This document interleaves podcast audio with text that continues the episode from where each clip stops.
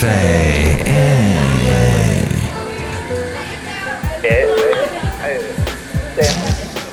Mike's Daily Podcast. F- F- F- episode 2565, 2565, Mike Matthews. Welcome to the show that is simply entitled Mike's Daily Podcast. Am I entitled? Hmm, I think I might be. A lot of us are. We just don't really see. I think it is time for Mike to stop singing like this. It sounds annoying, and I guess if you want to take a break and listen to this little percussion thing, there you. Mike's Daily Podcast. There, enough of that. And it is Mike Matthews here at Cafe Anyway, somewhere in Podcastro Valley, Mike's the last place on earth. Daily I did not see Podcast. any snow. Yeah. I got ripped off. I was hearing all about the snow that was coming to the Bay Area, and I didn't see any. Oh, Mike, there was snow. You just didn't see it. You didn't wake up early enough. Oh, I did. I woke up early enough. Just enough for me. Maybe not enough for you, but I really. I didn't see any of it. What? Why? I want some snow. The last show was called Snowfall. So I deserve some snow. Oh, but I heard there was snow up in the Santa Monica Mountains, so people got to go there and check it out and do that fun thing with their kids. That's good. But Mike didn't see any snow. Oh well. Maybe, maybe it. I, I hear it's not going away anytime soon. That we're still getting some snow here and there, so I will let you know. I'll take a picture of it and have it as the podcast picture. How about that? But I think I've got something for today for the podcast picture, which you can see at mikesdailypodcast.com. I have held on to that domain name with all of my might because my name is Mike. And this show is called Mike's Daily Podcast. So I need mikesdailypodcast.com and I've I've bought it yet for another year. And here's today's podcast picture. It is of a beautiful sunset that happened. I think this was over the weekend, or maybe this was President's Day, and it was in Podcastro Valley, and the blossoms of this tree counterpoint, counter sway to the uh, beauty that is the sunset. See it at mikesdailypodcast.com. I pay for it. I pay a lot for it. So you should go at least click on it once. It's completely safe. Don't worry. I got the whole SSNL thing, SSL, whatever that stuff is. I got that on it. And yeah, so it's good to go. The late great Basil the Boxer. He enjoyed. He enjoyed. I guess. He well, he did experience snow once. We were up near Shasta. It was later in life, and he finally saw snow. And I sat him down on some snow, and he sat there going, This sucks. what are you doing to me, Mike? I want to read you a little commentary. This is not my commentary, I'm not the one, but I found it interesting what they had to say. An old scandal from last year has ballooned. Ah, people love using that verb now because of all the balloon stuff, but has ballooned into a much larger issue for the Department of Defense. In the midterm cycle, a Democrat Oppo research group, I guess you're supposed is that an Oppo research group, opposed research group, obtained the military records of Republican candidate, Jennifer Ruth Green, and exposed her victim, victimization by sexual assault while in the Air Force. This week, we learned that Green was not the only victim of such leaks. Wait, what? What is she a victim of? Looked like in the previous sentence she was a victim of sexual assault. But now apparently she's another victim. Because, as this conservative writer, this conservative commentator can't have enough victims. Even though aren't conservatives always yelling about people screaming too much about being victims or victim culture and all that? But this person writes We learned that Green was not the only victim of such leaks. The Air Force acknowledged that the same group got at least 11 such files in the election. On Tuesday, two House Republicans came forward to reveal that they had been alerted to the breach. Representatives Don Bacon and Zach Nunn both want answers in the scandal. Confidential information from the Air Force Service leaked to Democratic operatives. It all puts warnings about quote unquote the swamp into a new light. It looks like employees at the Defense Department exploited their positions to influence an election on behalf of Democrats. Defense Secretary Lloyd Austin needs to answer for this and tell us how long this may have gone on. Okay. Oh, and there's a cat that just got onto my lap here at Cafe Anyway, the last place on earth. So there was a breach, apparently. Breaches have been happening, as with the release of the reversal of Roe. That oh, my my cat Rocky is purring quite a bit. I'm gonna see if I can get him close to the microphone. No, you can't really hear it. Um, the Air Force acknowledged that the same group got at least 11 such files in the election. This, the Democrat Oppo Research Group that he was mentioning. Oh, you can really hear him purring now.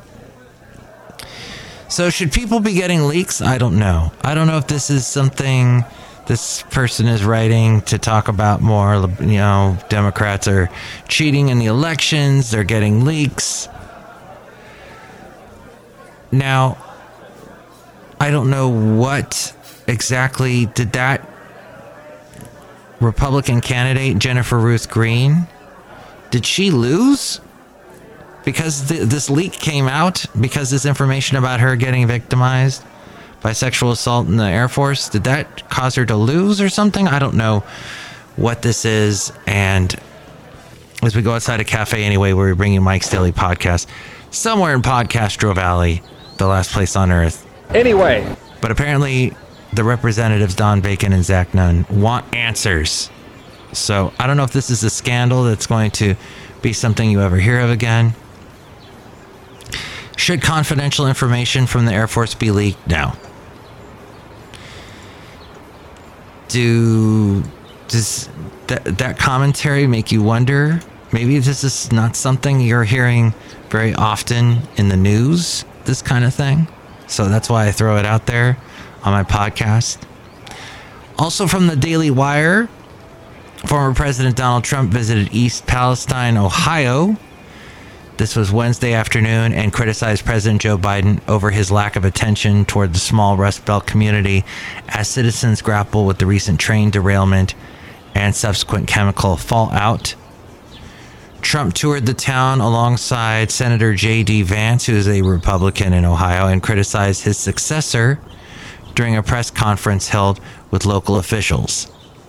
He said, I sincerely hope that when your representatives and all the politicians get here, including Biden, they get back from touring Ukraine, that he's got some money left over, the former commander in chief told residents, citing Biden's secret visit to the war torn nation on Monday.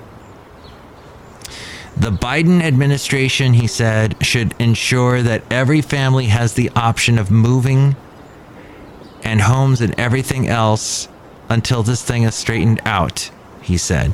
To the people of East Palestine and to nearby communities in Ohio and Pennsylvania, we have told you loud and clear you are not forgotten. We stand with you, we pray for you, we will stay with you. Okay, that criticism of Biden being in Ukraine, does that not smack a little weird of that whole thing I played you a couple podcasts back? That interview people have forgotten, that post, or was it a pre pre Super Bowl interview that Bill O'Reilly did with Donald Trump, where Donald Trump is talking about how he respects Putin and almost sounded like he's his best bud. And Bill O'Reilly saying, "Oh, but he's an animal. He's he's a war criminal. He's terrible." And Trump defended him, defended Trump. Trump defended Putin by saying, "Oh, well, it's like the United States isn't like like we haven't done anything bad," uh, like excusing Putin.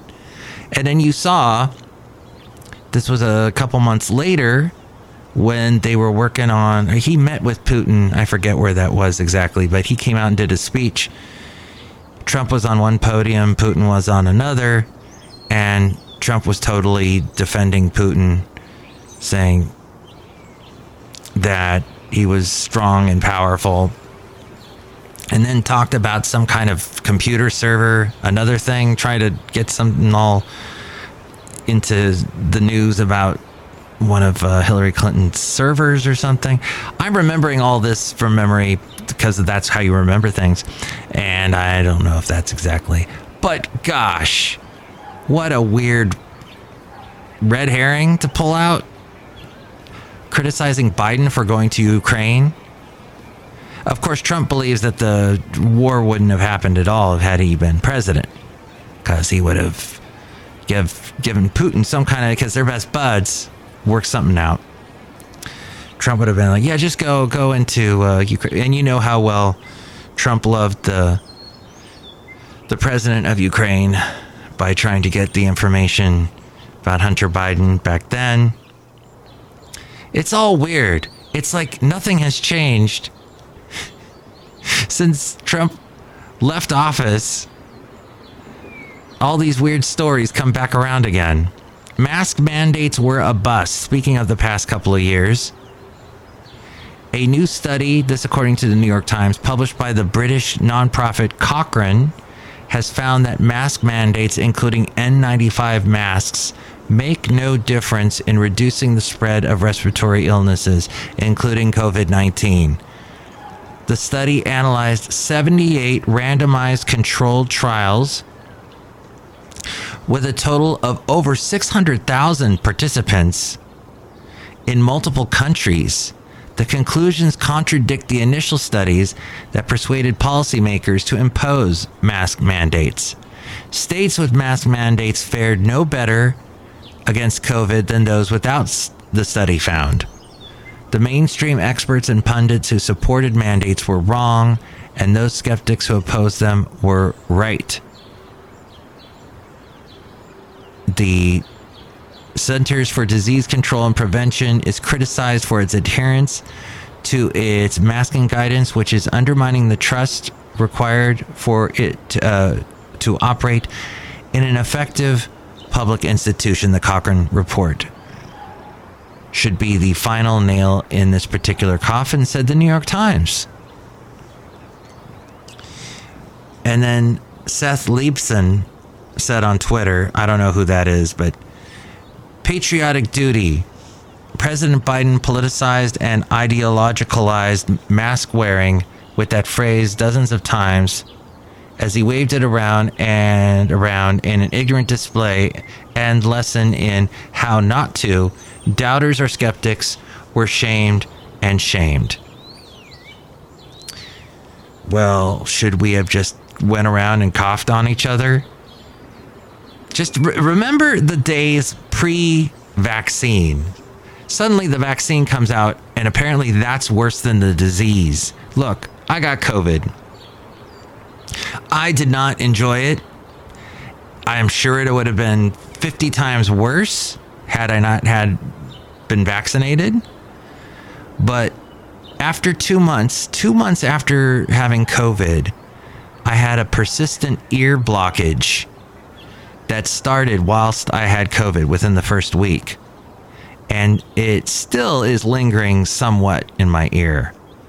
But everybody I've known that's had COVID has had some kind of weird lingering thing, whatever it is. I don't know if it's psychosomatic, we're just attributing it to COVID, but at any rate, I think masks were the very least we could have done when we didn't have any other knowledge and have any safety net a la the vaccines.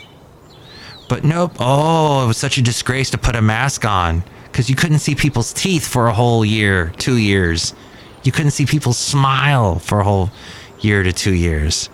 Ah, but you know what? You, you brought a lot of attention to people's eyes. People had to do a lot of expressing through their eyes. That was pretty interesting. I think the eyes, you know, windows to the soul, that kind of thing. That was fascinating. That whole period. Do do you still wear a mask? I guess we all wear a mask in our own way. But the the masks that you know we we used to I, I they still wear them in a lot of restaurants. Uh, I work in a building that has a lot of health professionals in there. They're wearing masks all the time.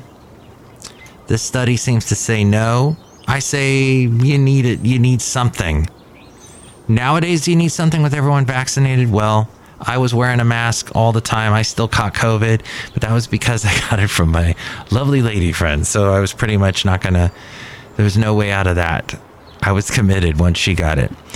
What do you think about all this? You can call me 510 228 4640, 510 228 4640, and then this little bit. This from Fox News, so you know it's true. He said facetiously A new Florida bill filed this week would require companies offering gender affirming health care to be liable for an employee's detransition. The proposed Reverse Woke Act is the name they gave it. A Reverse Woke Act. They come up with such colorful names there in Florida. Like the Disney, what was the Disney one called? The We Hate Disney or Don't Be Gay or I don't know, some weird. Anyway, it was filed Monday by Florida Senator Blase Ingoglia. And I butchered that name. Representative from Spring Hill, Florida. It would require companies to pay for an employee's detransition, even if that employee is no longer with the company or receive the treatment out of state. The National Review says woke businesses need to be held accountable when offering to pay for gender affirming surgeries in other states, such as California, because they are nothing more than political decisions masquerading as healthcare and human resource decisions, said the Signolia. Interesting. So, if you're getting the healthcare, this that's gender, I guess gender transitioning, and then is this the employee's detransition, and they go back? That they that company that paid for the initial transition now they got to pay for the detransition. Wow. This is all happening. Is this stuff getting into the news? Detransitions? Hmm. It's the cessation or reversal of a transgender identification or gender transition, whether by social, legal, or medical means. Some individuals detransition on a temporary basis. Estimates of the rate at which detransitioning occurs vary, although it is rare. Reasons for detransitioning may vary, may include health related concerns, finding that the transition did not alleviate gender dysphoria. A lot of people, well, let's, I'll tell you this back in the 90s, I worked with someone in the country music world, country radio world, where he believed that he was a woman and he had the surgery done. And as far as I know, that person's a she still. But so if someone has this, uh, it, it, it didn't work, but it worked for him, her, now her. I guess that would be the pronoun. Uh, but if it didn't work, they are finding if it didn't alleviate gender dysphoria, an unaffirming social environment, financial concerns, the realization that the individual's gender dysphoria was a manifestation of another condition, or political, religious, or philosophical disagreements with the transgender rights movement. Like if suddenly you're like, ah, I don't want to be part of the LGBTQ.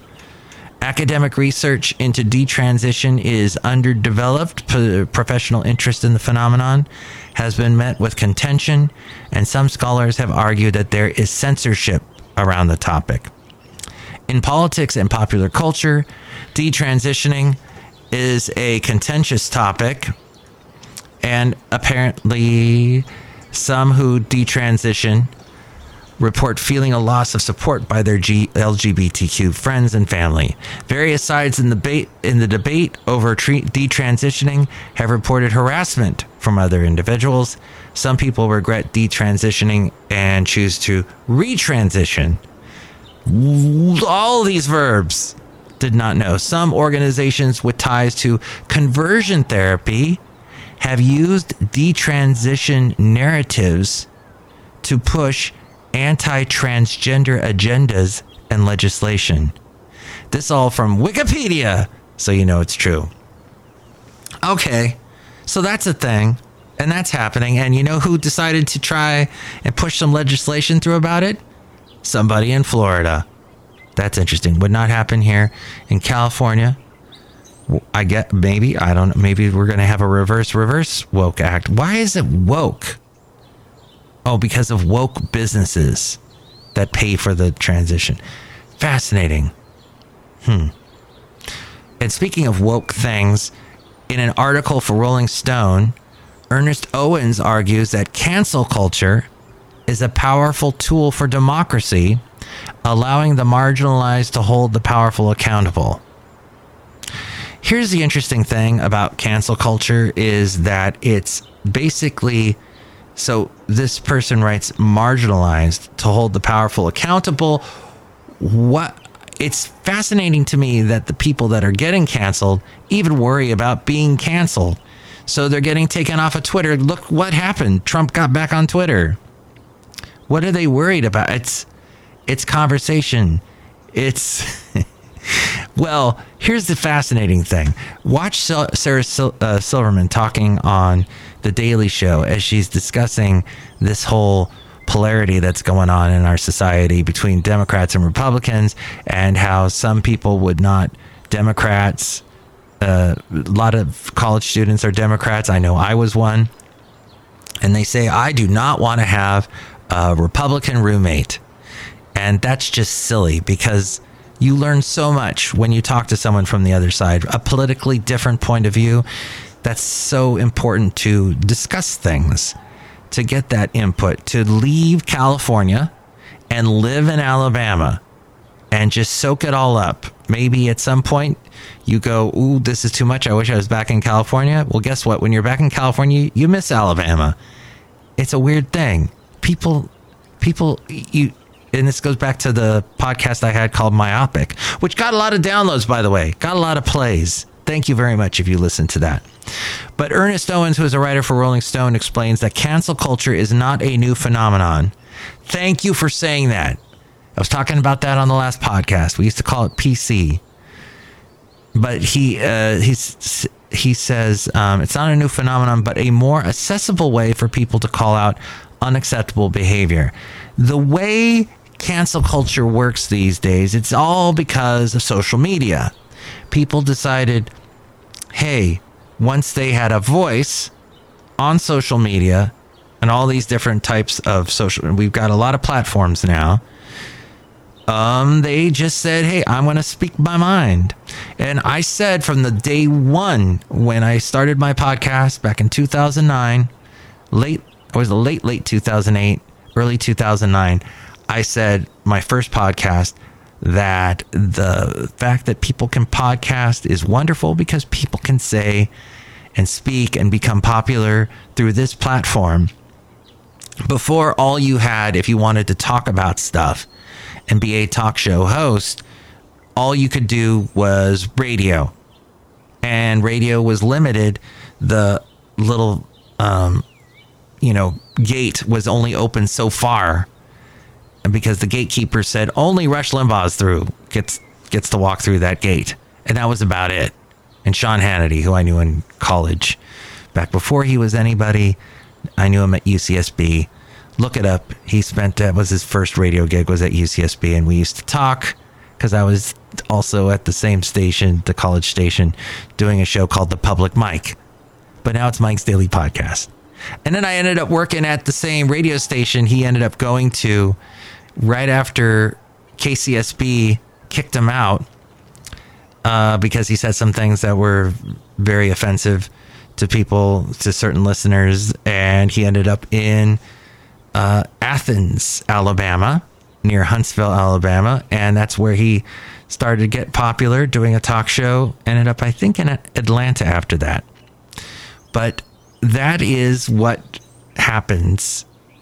Is the cancel culture apparently, according to Owens, has helped level the playing field by holding bigots accountable. Okay, here we go. Under the First Amendment, and has led to greater public accountability. But you never really silence the bigots, do you? You you you can call them out, but that's only to the group that is on that social media. Somebody said to me, "Oh, you know that meme." I'm like, "What meme?" And they're saying, "Oh, the one with the da da da da da." And I go, "Okay, never heard of that one." Have you heard of this meme? Da da da da da. And they had no idea what that it was. People, just because it's called a meme doesn't mean everybody on the planet knows what it is. Owens argues that opponents of cancel culture are not opposed to free speech, but to accountability. Cancel culture has empowered individuals and led to increased civic engagement, which is particularly important at a time when voting rights are under threat. Owens believes that cancel culture is a tool for democracy that should be embraced and used to affect positive change. That would be true if the fact that cancel culture is all about shutting the door and slamming the door and not listening to what the other side has to say. And what if someone gets pigeonholed a certain way by cancel culture and the people that did the research were completely wrong? The people that are spouting out the cancel culture charges, what if they're wrong? But Owen says cancel culture has empowered individuals and led to increased civic engagement, which is, I don't think they, it has though. There's, but how is it, how is it civic engagement? Or I, I, maybe I'm reading that as civil engagement. There's nothing civil about this, but it may, yeah, this is civic engagement, which is particularly important at a time when voting rights are under threat. And voting rights should not be under threat. And maybe that's where I agree with him there. But that's, I don't know. I think he's putting a little more power behind the cancel culture than there really is. But you should speak your mind. Absolutely. There should be free speech. That's what keeps this country going. But you should also listen. As the expression goes, God gave you one mouth, two eyes, two ears. So obviously, someone upstairs wants you to look with your two eyeballs that you got and the two ears before you use your one mouth. Oh, but I don't believe in any of that, Mike. I believe in evolution, which was interesting because I heard today somebody say something that if all the people on the planet that were gay were put on an island, that evolution would eventually cause them to die out because they can't reproduce. But that was bizarre. I've heard that theory before. And it, it kind of goes, well, what kind of weird Dr. Zhivago type person are you? Dr. wasn't Zhivago, was it? Who was the guy on the island? The Moreau. Dr. Moreau. The island of Dr. Moreau. I guess I may have. That was uh, Mr. H.G. Wells that wrote that, wasn't it? The island of Dr. Moreau. And wasn't that with. Uh, yeah, H.G. Wells. And I think the movie was with the Richard Marlon Brando, Val Kilmer. Oh my gosh, that's right. Wow. Well, thank you for staying this long listening to this podcast. We've hit a lot of bizarre topics today, haven't we? But that's what's going on in the world. That's what's happening in the culture. Don't be afraid. Don't let the cancer culture the cancel culture caused a cancer, a fear in your life. And don't be, uh, if you're afraid of being, uh, minim, what's the word I'm looking for? Minimized, min, miniaturized, demoralized. If you're afraid of being pushed into a corner, don't. Don't be afraid of anything, get out of that corner and don't let the uh, people that are wrong get in your way. Look, believe in yourself. Did I get out of that okay? I'm not sure. Look who's here. Hi, Mike. It's Benita the Rodeo Queen. How you doing? It's a disgruntled Phil better tell you what. What? That Dr. Moreau is a great movie and it's got people turning into animals and it's all cool and I don't know what you're talking about with that island uh, thought process that you were talking about. I heard it on a conservative radio station. Oh, okay. You remember back when radio, when you'd hear a song on the radio and you'd go, Oh, I'm going to go buy that album. And I get the feeling most people don't buy albums these days. But it was very strange because in the 80s, you would go and buy a record. And then all of a sudden the CD came out. Oh, and if you were cheap, you bought the cassette. If you were really 70s savvy, you had the 8 track. But in the 80s, the CD got really popular because, oh, wow, it's digital. This is amazing. It sounds so clear. And CDs, well, they they involved a lot of plastic when you bought them. It was a lot of stuff that just got chucked in the trash. A lot of people lost the cases after a while, scratched up the CDs. And then people got back into vinyl again. And then we enter a world, thanks to Apple, this whole Apple uh, iTunes and everything, and buying and purchasing songs and listening to them in your iPod. And well, now we're in the digital world of streaming stuff. But once upon a time, there were these things called records, and people still want records these days. And I guess radio, it gets crushed a lot by podcasting and by video, people doing video blogs and other doing the, the TikTok videos. But it all comes back to people like the original. And so I think radio will always be around because it's like the vinyl of listening to audio type features, such as this. Look who else is here. Hello, Mac. I make the delicious root beer. How's the right now? Thank you. Did I get out of that explanation okay? I don't know. But Drink right now. I'll cut you. Oh, boy. all right. And uh, oh, fantastic. Well, thank you for listening to the show. Next show it's going to be the I don't even know what was what did I just drink? I think there was a lot of kale in that. Yeah, it's my kale root beer. Boy. Sounds healthy. But the I've got like about a, a forest of leaves stuck in my throat. Before I choke, let me just say, and I've been choking a lot on this podcast, but the next show is going to have the wonderful Madame Rutabaga Valentino and Bison Bentley to take us out. It is a frame. Mike's Daily Podcast is written and produced and performed by Mike Matthews. His podcast is super easy to find. Download or listen to his show and read his blog at mikesdailypodcast.com. Email Mike now at Mike's Daily Podcast at gmail.com. See you tomorrow. Bye. Marginalized. That's what I was. Uh, the brain just doesn't work all the time like it should. Hey, to see the podcast picture, you can go to, and also all the past podcasts, you can go to, what is it? Mike's Daily Mike'sDailyPodcast.com.